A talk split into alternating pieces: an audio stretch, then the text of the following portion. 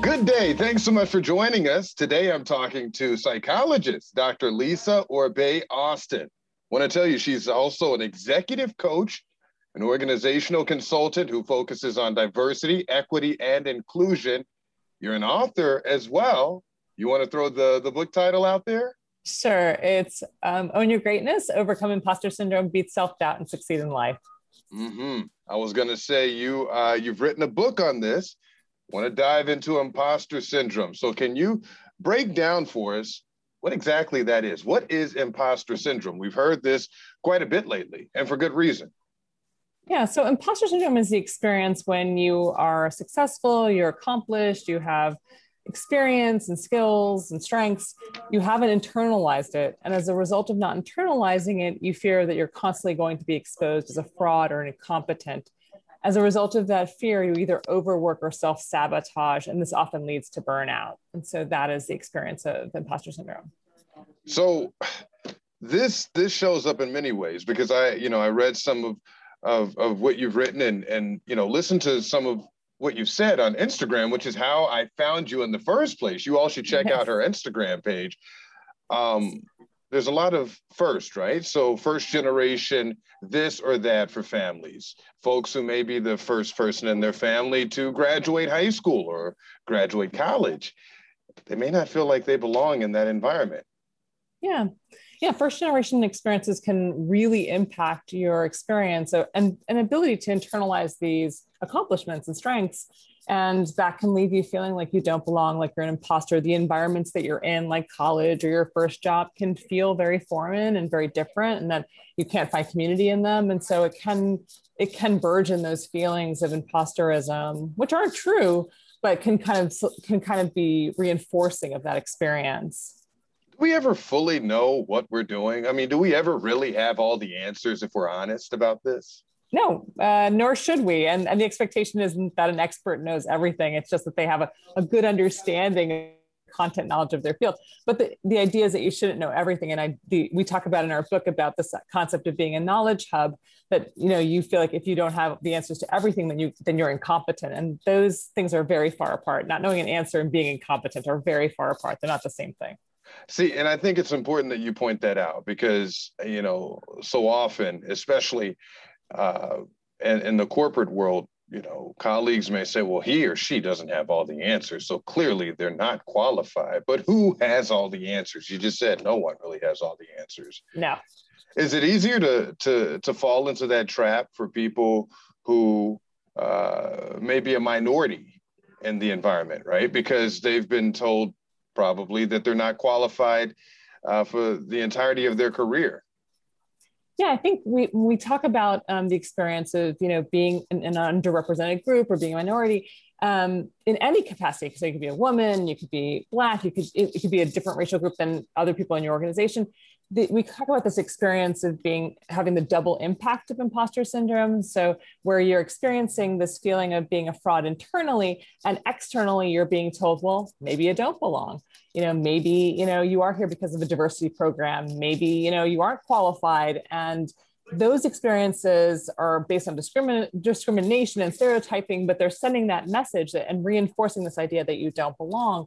And what the research shows is so important when you have these experiences of the double impact, both experiencing it internally and externally, that it's important to have community around you around that salient identity and to be able to get the support that you need from that community. It's, it's critically, vitally important to being able to deal with, with the imposter syndrome. I've, I've heard you use the word internalize, right? And so I must believe that part of the biggest challenge one faces in these environments is that in, in internal tug of war of not embracing uh, other people's assessments of them. That's not easy to, to avoid doing. Yeah, I think it's really hard. And I think, you know, because we haven't internalized our successes when we struggle with imposter syndrome, we very much rely on external validation temporarily to, to feel sated and to feel like we're doing a good enough job. But that can be very difficult when the external messages are negative and telling us we don't belong, because um, then it reinforces this idea that, yes, perhaps we do not belong here, perhaps we are a fraud. So, you know, what what can we do when we we feel that way? Because it's it's not as simple as saying, "You've got this." Yeah. There's a lot more to it than that. What what can one do to overcome these issues? Because it creeps in. It can be pernicious, can it not? Yes, it can. And I think it can be long lasting. I think one of the things that I think oftentimes people believe is that you know, when I get the next promotion, when I get the next degree, when I get the next success, it's going to go away. And sometimes it actually amplifies, it gets worse because the responsibility is greater, the visibility is greater. And so I think it's really important to tackle it head on. And there are many things that you can do. Um, for example, you can work on recognizing your trigger. So, what is triggering the, the imposter syndrome and be able to diffuse the trigger instead of responding with overwork or self sabotage. You choose a new behavior, you choose a healthier behavior for you. Um, you can work on the automatic negative thoughts, the thoughts that creep into your mind when you are triggered that tell you you're going to screw up, you're going to make a mistake, this is going to go awful. Um, and, and you will, really, you will screw up and make a mistake. Yeah, because you're human. Right. Um, not because you're horrible um, or because you're incompetent. Um, and so, really learning to challenge them pretty proactively. Um, it's also about really being very good about your self care and learning to kind of prioritize yourself over others. Um, it's also really important about building community around you that knows how to support you in healthy ways around coming out of your imposter syndrome about changing your narrative. There are a lot of different skills we talk about in the book. There are like nine different skills we talk about in the book that are incredibly important to build um, to actually solidify kind of a movement out of the imposter syndrome. And it is possible, and it is possible to do it quickly, even though you may have been experiencing it for decades. I like this. You said it's because you're human. It's not because you're horrible. Yes, it's true. Humans make mistakes. We're fallible. We are not perfect. There's no way to be perfect. And, it, and aspiring for perfection is looking for failure. I mean, you're just never going to be able to do it. Wait a minute. You, you mean, doctor, you, you don't walk on water? You yourself don't walk on water? I'm not even close. I'm a very fallible human being. How has this impacted you? I mean, you had to have, I, you must have identified it within yourself to to help other people work through this right well you don't have to as a psychologist we don't have to experience the things that we have worked on but i have experienced imposter syndrome and i and i talk about it i had i did a tedx talk and i talked about it very explicitly about the worst moments in my career that that were brought on by my imposter syndrome. And so i have lived it and i have experienced it and have gotten over it for the for the most part. And so i think it is really um, i often use that as a testament of the fact that you can have another experience because oftentimes people feel like this is it for me. I'll never have another experience. And it is possible to have another experience. Yeah i'm glad you said that because just as we draw from our past experiences and say this is evidence of why maybe i don't belong here overcoming certain situations in the past, we must do that as well, right? We must reference those experiences and say, no, this is why I will be just fine because yeah. this happened or that happened. And I'm, I'm still it's a great here. point. I mean, it's a great point because I think it is really important to be able to look back on the ways that you have been successful and attribute it to yourself. Because oftentimes when we have imposter syndrome, we tri- attribute successes to luck, a mistake, um, a relationship, overwork, and we don't attribute it to our strengths, our skills, our aptitudes, our resilience, other things that belong to us. So, men and women experience life differently. There are a lot of similarities there, but w- what have you gathered in, in your work, uh, the different ways that one may experience imposter syndrome for men versus women? How, how are the experiences yeah. similar and how are they very different? I think, you know, it, it you know, I think there's been a lot of talk, you know, in, especially in social and other pop and other places that, you know, women experience this more often. There's no data to suggest that women actually experience it more often than men. Um, there's inconclusive data in the research, but I think what, what the research has shown is that um, men men do something very different with it and they aim potentially toward mastery. And so sometimes as a result of aiming toward mastery, they affiliate with less competent peers um, so that they can make sure that they, they are mastering a situation. No, yes, really? and they take less risks. yeah, they take less risks um, where women will will be counterphobic and face the thing that they fear and as a result be constantly plagued by imposter syndrome. I find when i do talks on imposter syndrome the women are pretty open and, and out there and they'll, they'll ask the question and they'll be public and the men always use the, the confidential sources to ask the questions.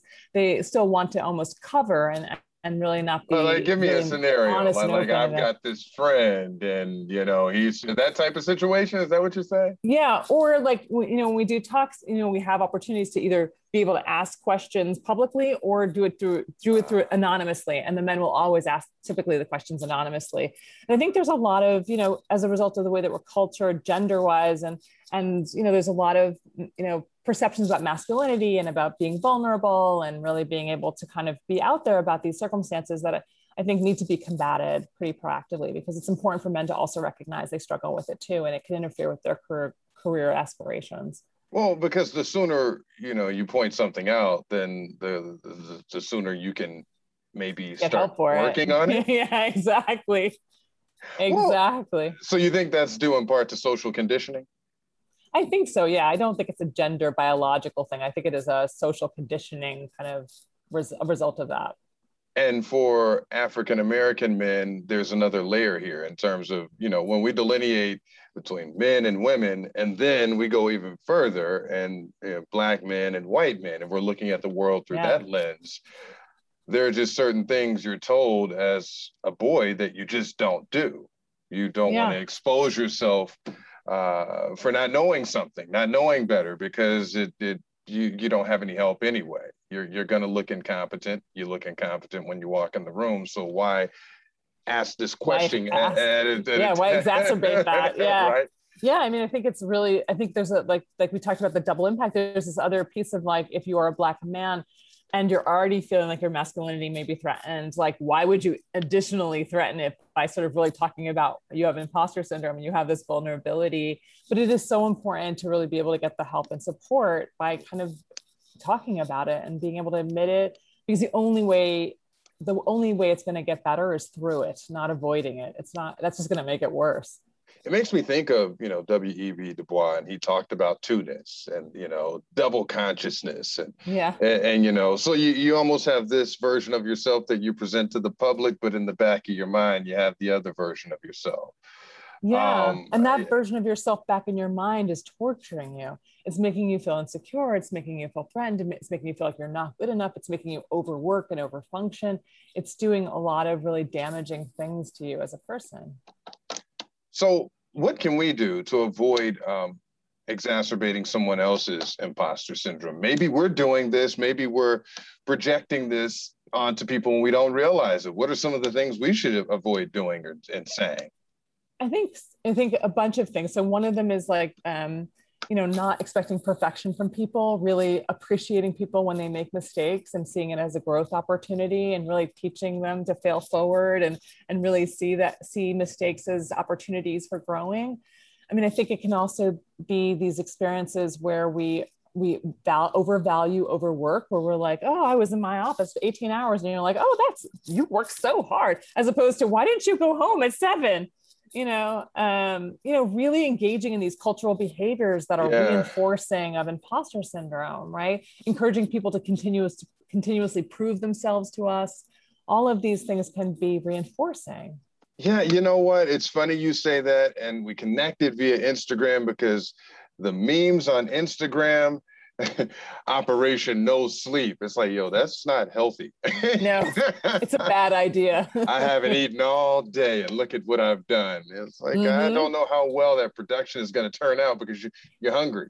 Um, right But, but how, how what the it. consequences are for your life consequences. Yeah, right. Uh, but it's really glorifying yes. um, the overwork that you're you're alluding to. yes. Yeah to kind of no sleep and you know persisting. And like i think you know we see it in the popular culture and like you know tweets about people like you know elon musk sleeping on the floor of his these are not glorifiable things these are things that are problematic and that we in a, as a culture probably need to shift in our ways of seeing that this is healthy. This is not healthy you know. But there's a lot of shaming that goes on beyond that because people say, well, if you say otherwise, as we're discussing now, especially as a man, you're soft. yes Society is so soft now. So Well, you we, we almost should stop doing that too Yeah. you got a book on that one coming? Some folks need not to on read that one that. One, but definitely They need to read that one. we need to stop doing that too right is really judging people when they take time off when they take vacations when they when they actually work the hours that they're supposed to be working like it's okay like to really allow them to go home at five and be like yay for you. I should be doing that too. I'm following you out the door. As opposed to being like look at him out at, as soon as the, the, the clock turns five he's out of here. He's doing a good thing. You know he's doing something healthy and appropriate and boundary setting you know so. But and I, I completely embrace all of this because it is something that people need to to know and understand. But there are different rules in society when it comes to how I may be um, accepted versus someone who does not look like me. And sure. then you hear that growing up over and over, you must work twice as hard to get half the credit. And so that in and of itself exacerbates this problem when we're back at square one, are we not? Yeah, I mean, I think I think these things are are true, right? We know them to be true because we've experienced them. Um, and at the same time, that's not the goal. Like my goal in life is not to work twice as hard to get half the notice. My goal is to work as hard as I need to in an appropriate fashion and then get the notice that I need. And I think it's really important to really understand that in certain in certain work cultures and certain communities that's going to be the case but i've also seen and and witnessed where in certain cultures where they value you you don't have to. You don't have to work out twice as hard. But it's about surrounding yourself with the people and the cultures and the institutions that will value you and not putting up with ones that do not feel like I'm supposed to say amen right here. That's where my next book oh is headed around organizational and cultural change. oh my goodness. So how do we begin to heal? What does that look like? We can't do it all in one day, right? No. So what, what does healing look like? I mean, I think it's baby steps. It's really at the, you know, and we're talking about imposter syndrome, it's really recognizing that you do have imposter syndrome and being able to talk about it maybe with somebody that you trust around you and taking one step forward, whatever it might be to kind of combat it. You know, we talk about the cycles of imposter syndrome and, and how that how you can get into these spirals. It's choosing a point in the spiral and breaking it. Um, and working to kind of commit to continuing to break it. So I think it's really about taking one baby step forward. You know this shows itself in weight loss as well. I mean, yeah. you know, I've had these conversations with folks and they just they just feel like they're not worthy of of, of their accomplishments. I mean, this is all encompassing. This is great information. oh, um, are there any chapters I did not unlock that maybe you'd like to highlight before we before we jump off? I mean, I think the the for me the most important piece I think is really understanding that you are valuable. And there's something that my husband said to me when I was stuck in my imposter syndrome that really changed my life, which is that he said, um, if you work as hard for yourself as you do for others, you're going to be unstoppable and i think it's such an important orientation to have yeah. oh my goodness you ever read the book and the author says something so profound that the book just feels heavy you just got to set it down for a moment this is that thank you so uh, much for your time Dr. you're so welcome it's my pleasure Yes, yes. And and again, give that book title to folks out there so that they can go check it out for themselves and start working on themselves. Sure. It's own your greatness, overcome imposter syndrome, beat self doubt, and succeed in life. Amen. Amen. Thank you all for, for listening today. And until next time, have a good one.